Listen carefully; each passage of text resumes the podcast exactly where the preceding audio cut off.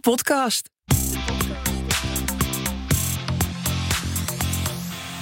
We gaan stoppen. Stoppen met zinloos vergaderen, projecten die maar niet van de grond komen. Of zelfs met businessmodellen die heel succesvol lijken, maar het misschien toch niet helemaal zijn. Bedrijven en organisaties willen daar wel mee stoppen, maar het lukt vaak niet. Of in elk geval niet goed en niet op tijd. En dan stoppen we pas als het crisis is of iedereen totaal overspannen. Hoe kunnen we dan wel goed stoppen? Nou, daarover gaat deze podcast. Ik ben Meijnerd Schut en maak Stop de podcast samen met Marije van den Berg, stopstratege en schrijver van het boek Stop, Stopstrategie voor organisaties.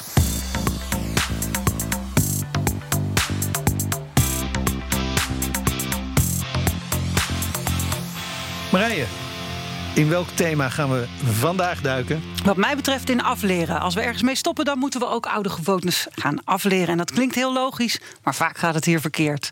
En je kunt als bedrijf, organisatie of zelfs als hele branche iets afschaffen.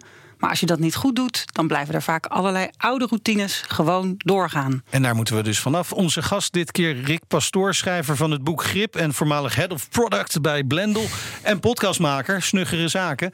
Ik heb er een paar geluisterd. Leuk dat je er bent. Dankjewel. Wa- Wat is het laatste dat jij hebt afgeleerd?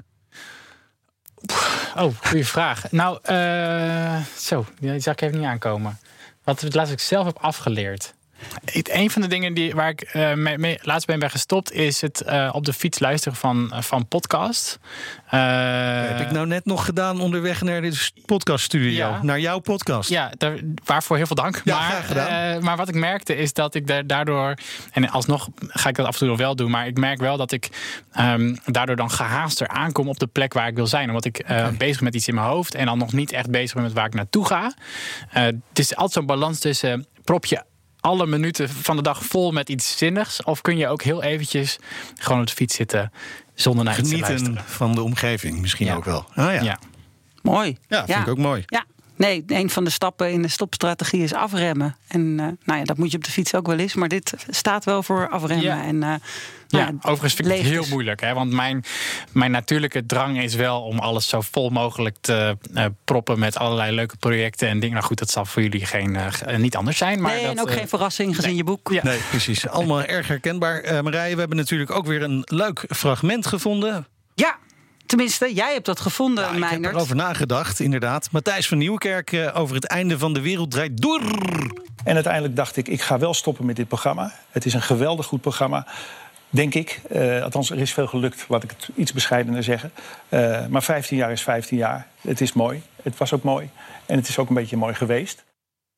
Mooi geweest. Ja, dat is wel sterk toch, als je dat kunt zeggen. Ja, dat is zeker waar. En eh, nou ja, dat, is, eh, dat gaat dus over stoppen met iets wat hartstikke succesvol is, maar misschien niet meer dezelfde energie geeft als het altijd gaf. Nou, daar gaan we het zo met Rick ook uitgebreid over hebben. Absoluut. Maar goed, om eh, goed te kunnen stoppen moet je ook weten wat je moet afleren. Hè. Daar gaat deze uitzending ook over. En dat vindt onze sponsor ook. JB Lorens. Klopt, want zij merken ook dat het elke keer weer zo moeilijk is om oude routines bij organisaties af te leren. En de experts van JB Lorens die helpen publieke en private partijen om heel goed in beeld te brengen wat je moet afleren als je werkt aan complexe maatschappelijke vraagstukken. Zodat ook echt goed stoppen mogelijk is. Dank voor de sponsoring JB Lorens.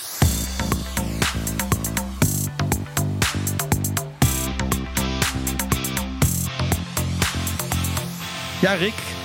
Fijn dat je er bent. Nogmaals, we hebben je uitgenodigd naar aanleiding van een eh, Twitter-draadje dat Marije tegenkwam. Want je stopt ergens mee. Daar is Twitter toch nog echt goed voor. Ja, precies. Nou, je zou het niet meer denken haast. Nee, dus ik, eh, ik hou er nog heel erg van. Maar ik ben ook van de oude stempel. Maar we gaan straks uitgebreid in op waar je dan mee stopt. Dat laten we nog even als cliffhanger hangen. Ehm, maar eh, we willen het eerst hebben over jouw boek, eh, Grip. Voor mensen die het nog niet kennen, waar gaat dat boek over? Of wie moet dat nou bij, bij uitstek lezen? Het, het, boek, het boek Grip, zeg maar, het boek kwam eigenlijk tot stand omdat. Ehm, omdat ik met veel jonge mensen werkt, eh, werkte en nog steeds werk. En dat ik zie dat, eh, ja, dat het eigenlijk ehm, eh, heel vaak gaat over de inhoud van ons werk. Dus wat moeten we doen? Maar dat we eigenlijk nooit hebben geleerd hoe we dat moeten doen. En ehm, dat fascineerde me zo dat ik, en ook frustreerde, omdat ik telkens aan het- opnieuw aan het uitleggen was van, joh, je moet deze stappenboeken lezen en je moet eigenlijk dit integreren in je leven en dan moet je zus en zo doen. En dan werd ik gevraagd, oké, maar ja, gast, hoe doe ik dat dan? Dat ik En dat, en dat vroegen ze jou als dat baas. vroegen ze mij als, zeg maar. ja, als manager, als baas.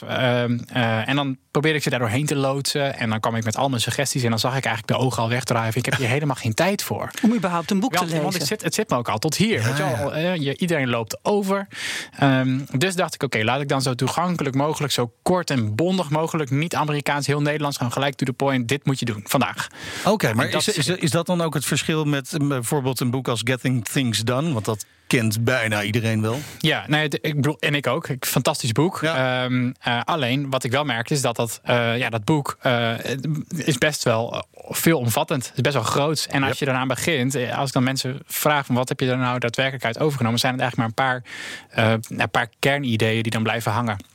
Bijvoorbeeld eh, dat je alles wat twee minuten duurt meteen moet doen. Bijvoorbeeld, hè, een paar van dat soort one-liners die komen er dan naar- naar, naar boven. Maar wat ik eh, eh, daaraan eigenlijk miste was: oké, maar eh, hoe hou ik dit dan vol? En hoe geef ik dit een, een, eh, een echt een onderdeel in mijn dagelijkse structuur? Het is maandagochtend 9 uur, wat ga ik doen?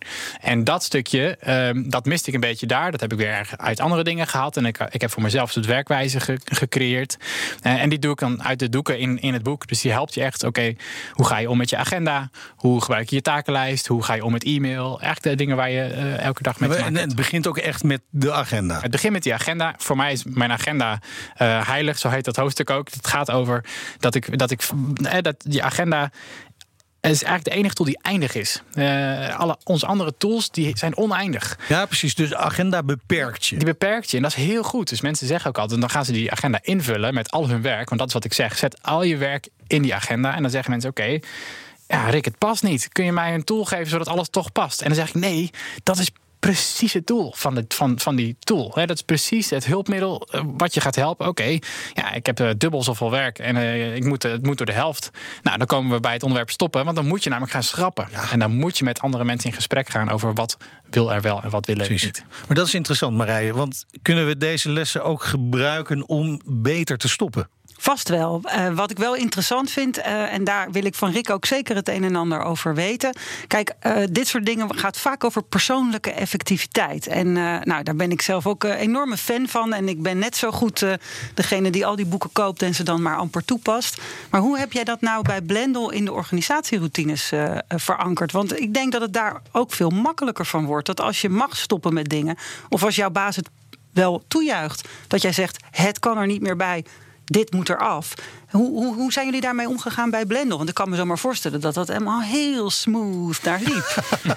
Nu krijgen we het echte kijkje alles van, de, in de ja, keuken. alles van de buitenkant ziet er mooi uit, Ja. omdat het aan de binnenkant eh, is. En en dus, dus dat is één. En, het, en de tweede kanttekening vooraf is dat, eh, dat ik echt niet een soort van dat verhaal wil verheerlijken, als in dat het allemaal perfect gaat. Ik denk, en ik denk ook dat de situatie als start-up anders is, omdat je gewoon, eh, je bent eigenlijk eh, aan het overleven. Dus je gaat al van, oké, wat werkt wel en wat werkt niet. En dan zit je al in de modus van, oké, als we nieuwe dingen willen proberen, moeten we ook heel snel afscheid nemen van andere dingen. Want je merkt gewoon dat je er niet de, de bandbreedte voor, voor hebt. En dus zat het eigenlijk al vanaf het begin af aan van, eh, van het bestaan van Blender eigenlijk in het DNA om te zeggen van oké, als we te veel als het te veel op ons bord ligt, dan heb je een, een grotere hoeveelheid software die je moet onderhouden. Ja, dat kun je als team niet aan. Want software bouwen is één, maar het onderhouden is, eh, is echt een tweede. Eh, eh, Twee en- tot en met honderd, denk ik. Precies. En eh, dingen, eh, worden, dingen worden ouder, dingen vallen om. Er zijn alsnog mensen die er dan ehm, eh, belang bij hebben of baat bij hebben. Dus je moet het blijven onderhouden met een klein groepje mensen. Dus ga je al heel snel eigenlijk erop aansturen dat mensen bij je aangeven: joh, als het. om telkens de vraag te stellen: van waarom houden we dit nog in de lucht? Ja. Ehm, Ja. Oh, dat is en- wel interessant. In het boek heb ik het voorbeeld van Peter. En die kwam vaak bij teams op een gegeven moment als projectstopper, waarbij die zei. Eh, wat levert het op als we hiermee doorgaan? En dat is, dat is een subtiele vraag van zeggen: zullen we ermee stoppen? Ja. Ehm, maar tegelijkertijd eh, zijn er dan natuurlijk talloze redenen om ermee door te gaan. Ja. Eh, dus dus hebben jullie ook iets in je doen en laten gedaan als managementteam om dat te ondersteunen? Want dat zie je ook uit de literatuur blijkt ook dat bedrijven die kunnen afleren, daar is eigenlijk een, een sfeer waarin het dus mag, waarin Hmm. je mag zeggen. We stoppen ermee. Dat dat niet statusverlagend is. Nou, ik denk, ik denk dat, ik het, ehm, dat ik het te veel eer aan zou geven als ik zeg dat we daar een heel erg een structuur aan hadden gegeven. Ik denk dat we gaandeweg, uh, ik heb er vijf en een half jaar eh, gezeten, dat we uh, er wel achter kwamen dat we echt ruimte moesten maken voor dingen. En dat gebeurde eigenlijk gewoon in ons wekelijks managementoverleg. Dat we zeiden: oké, jongens, waar, waar, gaan we op focussen? En dat, dat ik dan moest zeggen: van ja, wacht even, als we dan nu aan gaan doen, dan moeten we eigenlijk ook echt afscheid gaan nemen van BNC. Want anders dan ja, redden het en toen, En nou ben ik heel nieuwsgierig. En dan zei je dat. En ik hoorde het woord eigenlijk. En ik hoor BNC. Ja. En dan? Ja, nou, dus uh, ik denk een van de voorbeelden is dat we uh, heel lang geleden hadden we de Blendel button. Misschien zegt het je ja. uh, helemaal niks, maar met de Blender button kon je op, uh, op, op de andere websites kon je naar Volkskrant. Ja, was een fijn bij, knopje. Ja, heel fijn knopje, super fijn. En wat we merkten was dat het idee ervan heel goed was. Uh, dat bij de Volkskrant gingen ze ermee aan de slag en er waren nog een heel aantal andere websites die er ook mee aan de slag gingen. Maar tegelijk was de drempel om ermee te beginnen, helemaal als grotere publicatie, was nogal hoog. Want je gaat namelijk een beeldmerk van een, van een ander merk op je eigen site zetten. Dus we merkten daar weerstand. Uh, maar tegelijk levert het best wel wat op, elke maand. Dus uh, hebben we heel lang met elkaar intern over gehad van... hey, uh, gaan we daarop door investeren? En dat hebben we ook best wel lang geprobeerd. maar op punt ga je besluiten, ja, wacht even. het past eigenlijk niet zo goed meer in onze lange termijn strategie. Dus dat is al één argument. Ja. want we zagen al heel snel van... eigenlijk willen we naar zo'n abonnementsmodel. Uh, dus dan past die button eigenlijk al veel minder goed in het plaatje. Twee is dat de uitrol van die nieuwe knoppen gewoon onevenredig veel tijd kost. En eigenlijk vooral de kleinere sites waar dan ook wat minder uh, aan omzet uitkomt. Dus zo verzamel je elke keer een aantal uh, datapunten. En die namen we elke keer weer mee. Uh, en in het begin was die case gewoon nog niet zo sterk. Want dan zei je alleen maar, het past niet goed in de lange termijn. Oké, maar dan kunnen we het nog prima laten staan. En dan kwamen er telkens nieuwe datapunten Maar het was dus bij, bij jou of bij andere mensen in de organisatie... al wel naar boven geplopt van hier moeten we langzaam een stopcasus ja, dat begint te schuren. Want je merkte dan, als je iets nieuws probeerde te introduceren... dat er vanuit het team elke keer werd gezegd van... ja, maar ik hou er rekening mee dat we ook nog moeten zorgen... dat die, dat die knop het blijft doen. Dus moeten we extra werk doen om het ding in de lucht te houden. Ja, dus, dus dat was een stopteken. een oud lijk. Die knop. Ja, ze zou het kunnen, oneerbiedig kunnen noemen. Ja, ja. Het was een heel mooi oud lijk dan. ja, uh, maar Goed idee, dat maar, is, maar je merkt dan gewoon van ja, oké, maar als we dit doen, dan hebben we hier in Duitsland een website en die maakt er nog gebruik van. Uh, een beetje obscure. En dan, maar ja, dan moeten we wel zorgen dat het uh, ja, blijft. Ja, dus die backwards compatibility die zat jullie heel erg in de weg. Ja, dus het werd een soort, uiteindelijk een soort pro-con lijstje van hey, wat gebeurt er als, het, als we dit nog blijven doen en wat, wat kost het ons inderdaad om de dingen in de lucht te houden? Wat zou het ons opleveren als we ermee stoppen? Maar ook aan stoppen zijn natuurlijk kosten verbonden. Want je moet ook tijd investeren om dat op een goede manier af te bouwen. Uh, en daar komt een heel plaatje bij van hoe doe je dat op een goede manier. Ja, dus dat precies wordt stoppen. Een stopcasusje. Ja, ja, maar ook gewoon weten waar je precies mee moet stoppen. Al die lijntjes kennen, hè, wat jij ook in je boek heel duidelijk uh, ja, benoemt. Dus, hè, die fixaties, dus waar hangt het allemaal mee samen? En uh, een van de voorbeelden in het boek gaat ook over stoppen met dingen die, ja, waar je lang over mag doen. En dan kan je een besluit nemen in de toekomst. Hebben jullie dat ook gedaan? Je we stoppen over een jaar met de button? Of was het uh, hoppeta, Bottebijl en uh, Simar? Uh... Nee, dat kon niet, want er waren afhankelijkheden. mensen die die knop gebruiken. En als je dan aan onze kant het ineens uitzet, dan kan het zo zijn dat die website van die andere partij het ineens niet meer doet. Dus dan moet je inderdaad een soort gefaseerd gaan bedenken: oké, één, vanaf we willen inderdaad dat stoppen. Dan moet je dat gaan communiceren. En dan moet je andere partners de tijd geven om dat uit te faseren. Dan moet je dat controleren, dat dat goed is gegaan en dat dat dan allemaal gebeurd is. En iedereen heeft het. En dan is uiteindelijk aan onze kant het stekker eruit. Dus we hebben een soort, soort, soort roadmap gemaakt voor het afsluiten, voor het stoppen van, van, van die knop. Met ja. alle en helpt het dan dat het functionaliteit is? Want dat maakt het wel heel concreet. Ik zie natuurlijk bij organisaties bijvoorbeeld bepaalde werkwijzen. Ik noem maar wat. We, nou, mm. Jij zegt van we waren jong en start-up, dus we waren de hele tijd bezig met allerlei nieuwe dingen en we wisten niet zo goed hoe dan. Ja. Volgens mij hoort dat bij alle organisaties van de enig volume. Maar dan zie je bijvoorbeeld ook dat er steeds nieuwe, in plaats van nieuwe functionaliteit, zijn er nieuwe ambities of nieuwe werkwijzen. Ja. Zo'n knop is zo lekker concreet. Ja, nou wat ik wel vaak intern zei was, um, uh, want in het begin zag ik dat nog niet zo. Toen zag ik dat eigenlijk bijna als, als falen, hè, dat je dus uh, dingen weer moet, moet, uh, moet afbreken. maar later begon ik het eigenlijk eerder te zien als onze kracht, dat we heel snel nieuwe dingen konden uitrollen. Dat is één, dat, dat kunnen heel veel mensen. maar maar uh, er zijn minder mensen, in mijn ervaring, die, dan, die trots zijn op alle gefaalde experimenten. Uh, want die leren je namelijk natuurlijk superveel. En op het moment dat we het op zo'n manier ook intern begonnen te benaderen van hé hey jongens, we hebben al zoveel dingen geprobeerd. En de helft daarvan, die, die, die, die zijn er al niet meer. Uh, dat was juist heel goed, want daardoor hebben we inzichten opgedaan die we nu meenemen. En dat helpt ook voor de hele mindset om je niet te veel te verbinden als team ook aan de oplossing. Want je zegt wel, het knopje trek je terug, maar er zijn mensen die hebben daar maanden aan gewerkt. dus dan, dan wordt het eigenlijk bijna een onderdeel van wie die mensen zijn. Ja, precies. Want ik kan me voorstellen dat je zegt het is geen falen, maar ik kan me voorstellen dat het toch gewoon pijn doet als je daar uren, maanden aan gewerkt hebt. Het is ontzettend veel pijn. Ja, ja natuurlijk. En dat is, dat is bijna. Probeer daar maar iets positiefs van te maken. Ik wil het geen rouwen noemen, maar je kunt nou, wel. Je, oh, noem het gewoon rouwen. ja, het gaat om afscheid nemen. Maar het is, het is wel grappig. Dan Ariely heeft in Payoff daar ook iets over geschreven. Dat citeer ik ook in het boek. En dat gaat over een team wat aan een super ingewikkeld softwareproject werkt. Hm. Waarvan een leidinggevende op een gegeven moment zegt: we, we trekken de stekker eruit. En de motivatie van die mensen daalde terwijl ze de rotklus kwijt waren. En nou, die balans, ja, dat, is, dat heeft alles te maken met ook de status van het stoppen. Ja, en ik denk wel dat het, dat het heel eh, belangrijk is. En dat uh, dat ik me dat graag eerder had willen realiseren. Hoe, um, en ik denk dat, dat ik dat zelf ook later beter deed dan in het begin. Maar dat je continu het grote plaatje voor het team moet schetsen. Van hé hey jongens, waarom, waar gaan we naartoe? En waarom past dit stoppen van dit onderdeel in, in die lijn? En waarom is dat cruciaal dat we dat doen? En welke voordelen levert het dan ons ook allemaal op? dat is één. En twee is, ik kan me herinneren dat een bepaald punt um, uh, een bepaald module uit die, uit die website werd gehaald. En toen is er op kantoor een soort, ja, een soort, een soort altaartje ingericht. En daar is toen die, die, die broncode van dat stuk, uh, dat heb ik niet zelf bedacht, maar dat had het team gedaan. Die had een stuk van die broncode uitgeprint, uh, daar opgehangen en een, en een kaarsje erbij. Een soort van, nou, dit is, dit is de, het afscheid van dat, van, van dat nou, Rick, echt, als je erbij had gezeten bij de podcast met Danielle Brown nou. over afscheidsrituelen en vier het met elkaar, maak het zichtbaar. Echt een waanzinnig voorbeeld. Ja, dit is natuurlijk precies je doet recht aan wat er was. Je eert de voorouders van de broncode. Ja, ja grappig. En, maar, maar, Marije, dit, dit, dit zat dan in het DNA van, van Blendel een beetje, denk ik. Hè? Als een medewerker dit verzint, dan is dit blijkbaar ook iets wat, ja, wat wel in... En, en eh, het goed stoppen met dingen, dat is blijkbaar gewoon iets heel natuurlijks bij Blendel. Bij heel veel organisaties, bedrijven is dat gewoon niet zo. Dit is wel een fantastisch voorbeeld hoe je dat kunt doen. Maar hoe, hoe ga je dat in zo'n bedrijf incorporeren. Ja, nou ja, de, de, ik denk dat, dat het dus begint met voor jezelf realiseren dat stoppen inderdaad ook iets kan opleveren. Hm. Eh, het gewoner maken. Hè. Ik zeg vaak, ik wil stoppen sexy maken, maar het uiteindelijke doel is om het gewoner te maken. En dan kan ik me voorstellen dat als je in een, in een start-up omgeving zit waar je technologie maakt, dat dat uh, logischer is. Mijn ervaring is met softwareontwikkelaars, ik noem ze ook wel een beetje de timmermannen van deze tijd, die hebben ook niet zoveel respect voor allerlei werkwijzen en routines, omdat ze hun eigen tools kunnen maken. Hmm. Dus die, die zijn in mijn ervaring ook veel makkelijker in. We doen het even op een andere manier. Hmm.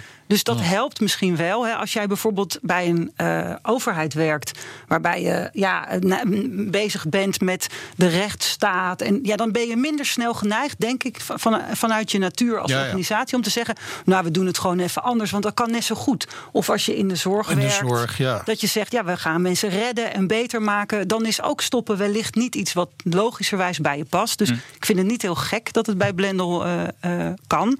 Tegelijkertijd is het natuurlijk waanzinnig inspirerend ja. Eh, omdat iedereen die situaties kent waarvan ze denken: kunnen we daar nou niet mee stoppen met dat uh, dode paard? Dus ik, denk, ik denk nog wel dat, dat uh, nu ik zo een beetje op zit te reflecteren, dat.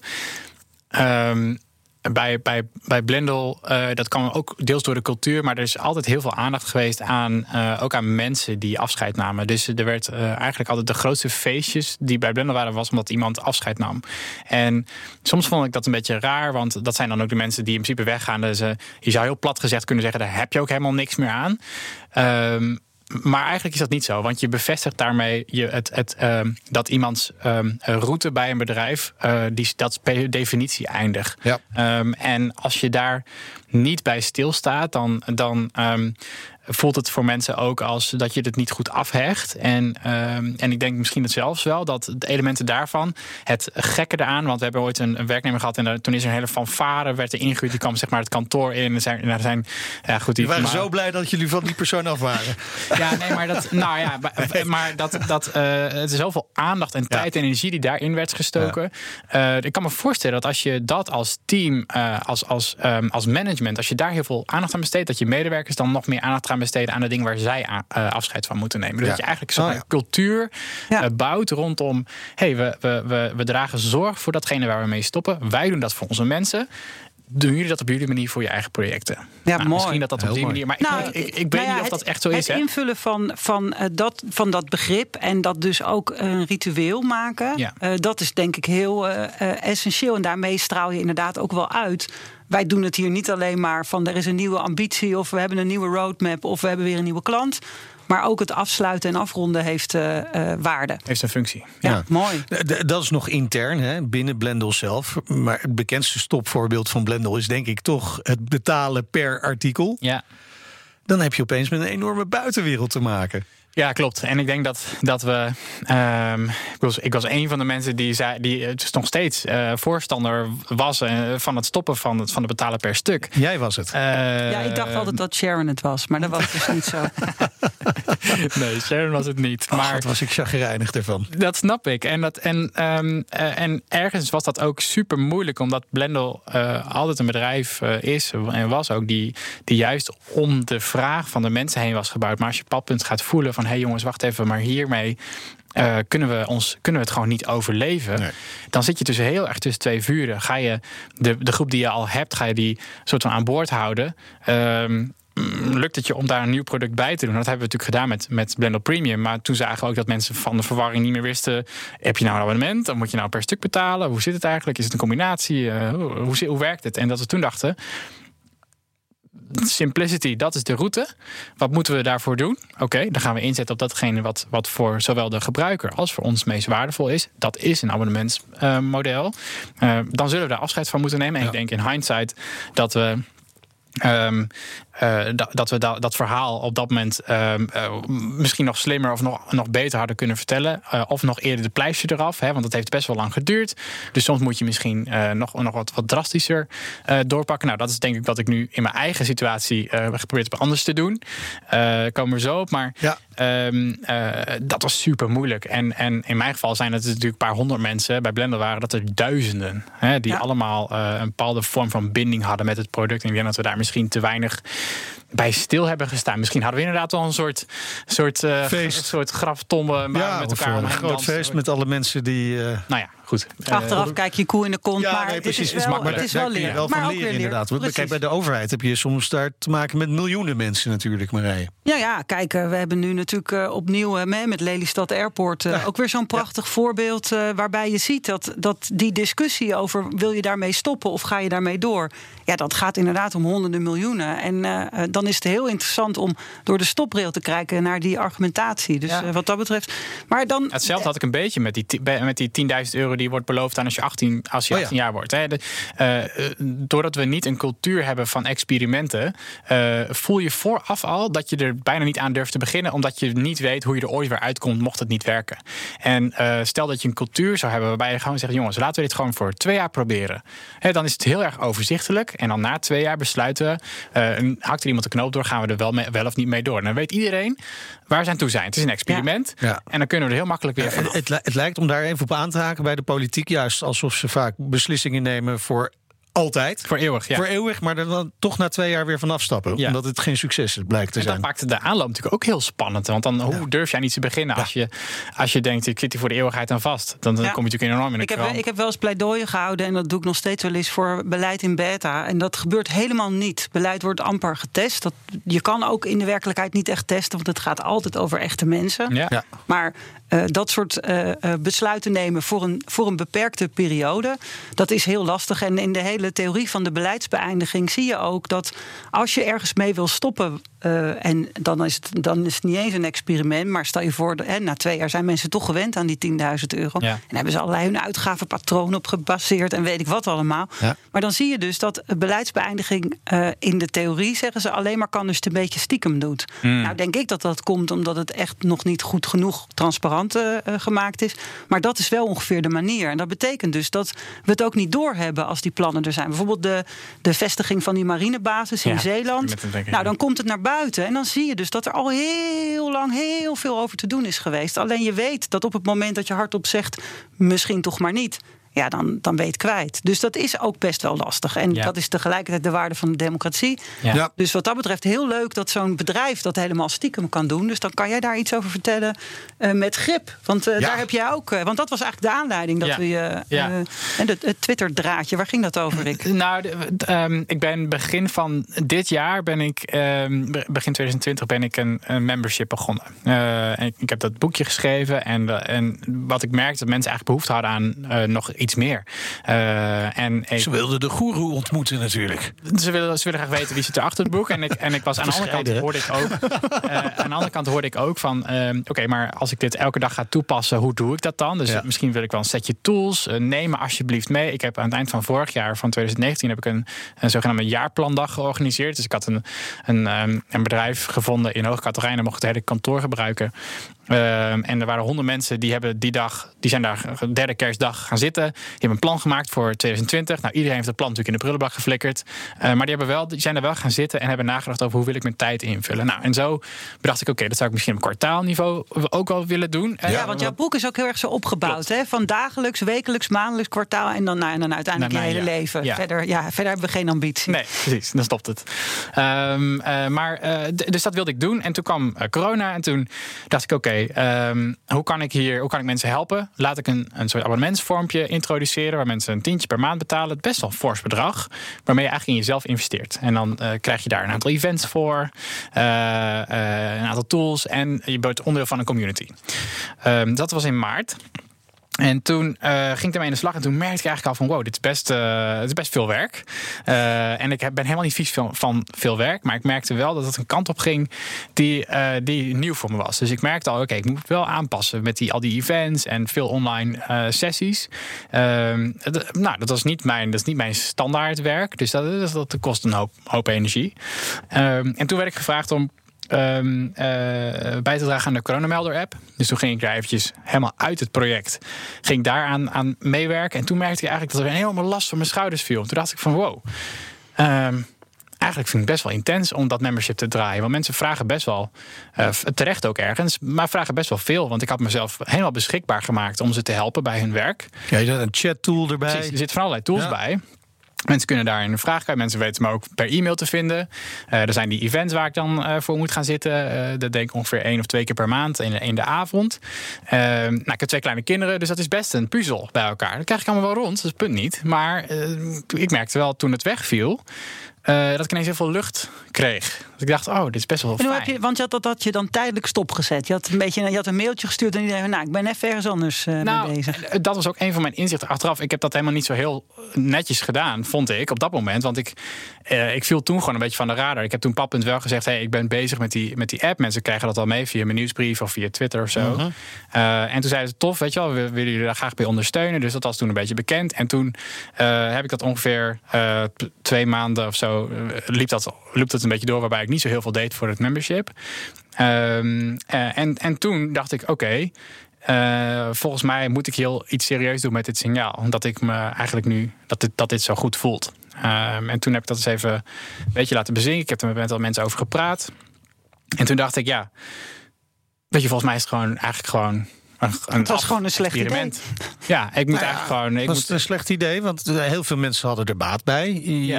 Ik weet niet hoeveel members je had, maar genoeg Ja, financieel. honderd- was precies het in ieder geval- 150 eh waren Ja. op de hoogtepunt 200 of zo. Dus het, was niet per se een slecht idee. Nee, zeker niet. Nee. Nee, dus, dus, dus financieel was het ook dat ik dacht, ja, het is best wel dom, want het, is, het loopt goed. Ik kan hier Je bent er net mee begonnen. Ik ben er net mee- Ja. begonnen.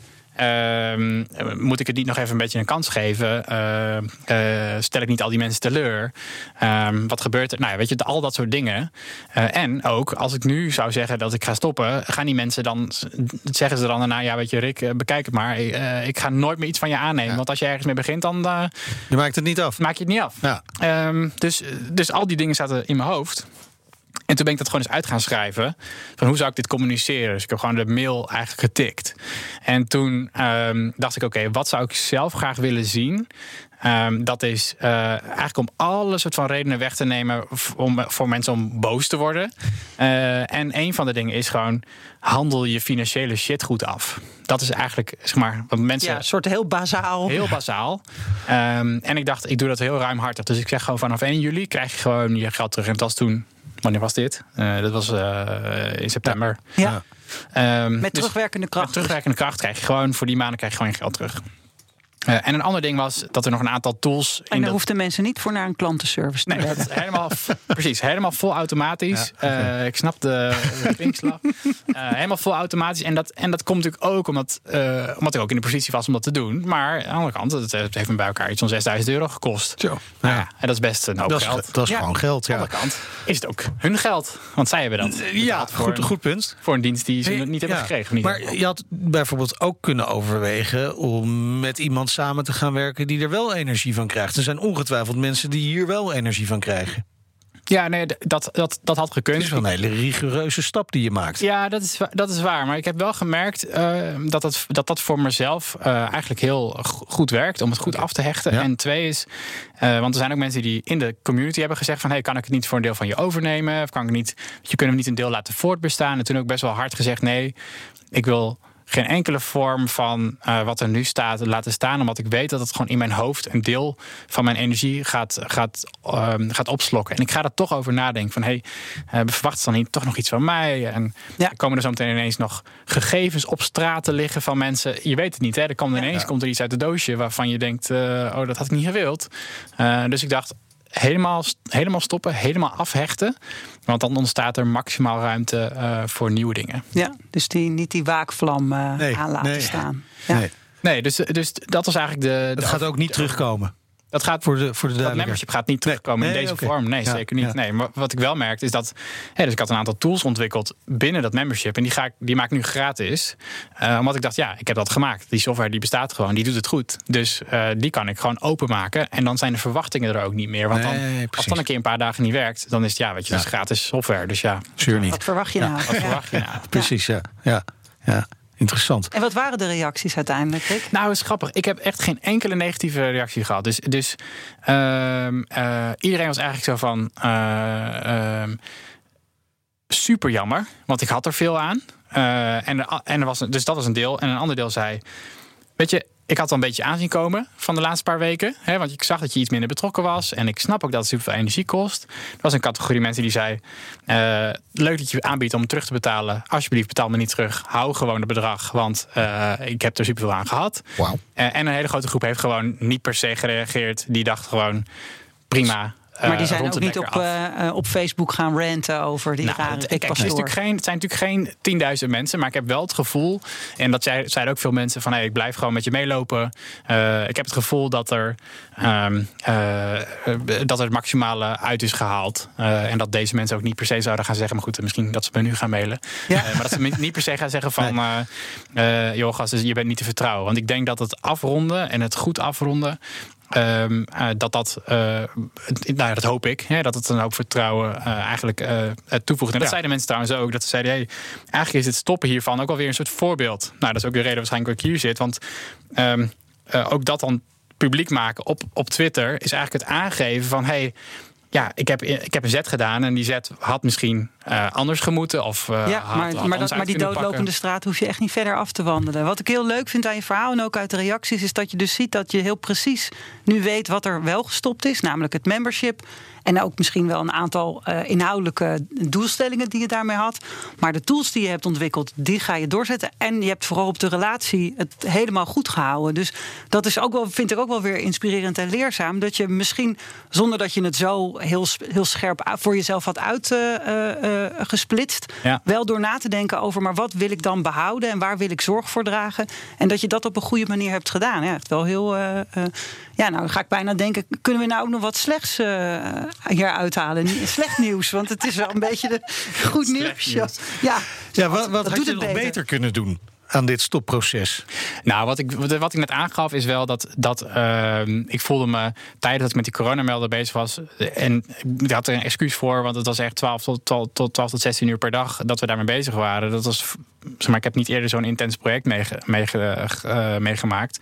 Maar ik had eigenlijk wel al direct moeten zeggen: jongens, dit speelt er nu in mijn leven. Ik heb nu even geen mentale bandbreedte om hier. Dus uh, ik denk erover na, kom op terug. Doe wat je wil. Hè. Je kunt je abonnement stopzetten of ja, niet. Ja. Maar dit is even en ik kom dan en dan bij je terug. Dat had mij wel nog een extra, want ik zat wel elke ochtend dat ik onder de douche stond. En ik dacht, eigenlijk moet ik vandaag even die mail tikken. En dan ga je, ga je de dag in en dan voor je het weet, weet je, sta je weer onder de douche de volgende dag. En denk je, oh ja, ik had het eigenlijk willen doen.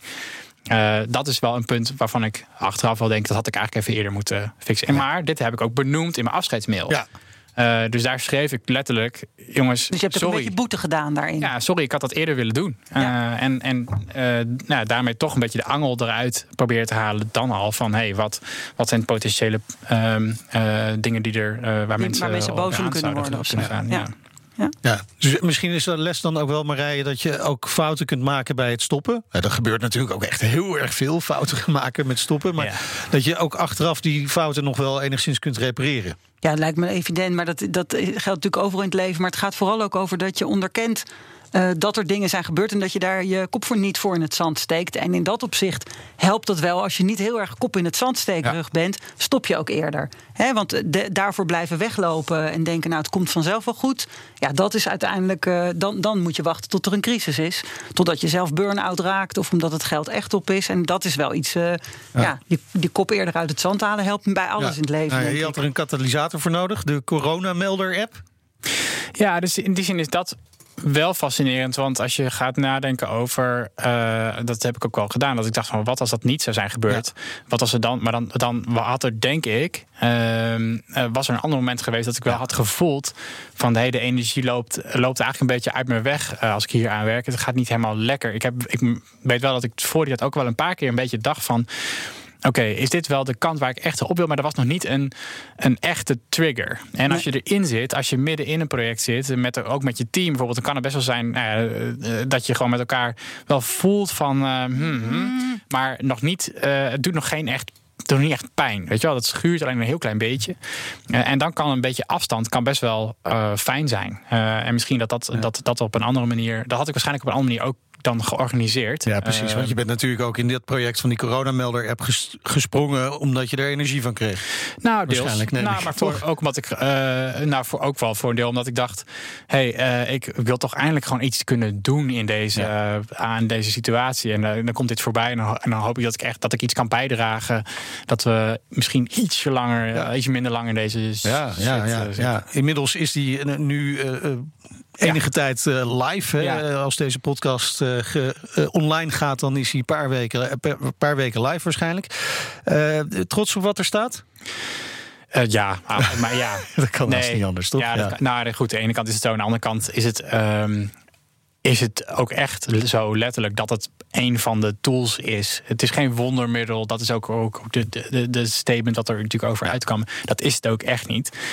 Uh, maar ik denk wel dat we. Uh, het, het, het, is het, het is het. Als je alle apps naast elkaar zet die hiervoor zijn gemaakt, hè, in Europa, maar ook wereldwijd, dan is dit degene waar de meeste user research in is gaan zitten.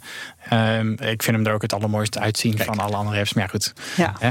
Ben een oog, beetje. Het oog wil ook wat. Ik had er wel nog een inhoudelijke vraag over. Maar wel ja. interessant. Want uh, uh, uh, als je bij Bits of Freedom bijvoorbeeld gaat kijken naar hun analyse. naar is dit nou een app die je, als je je eigen privacy een beetje hoog in het vaandel hebt, zou willen installeren? Nou, ik, ik vond het heel bijzonder dat zij niet zeggen nee. Dus dat vond ik al dat ik dacht, nou, nou, dat hebben ze goed gedaan.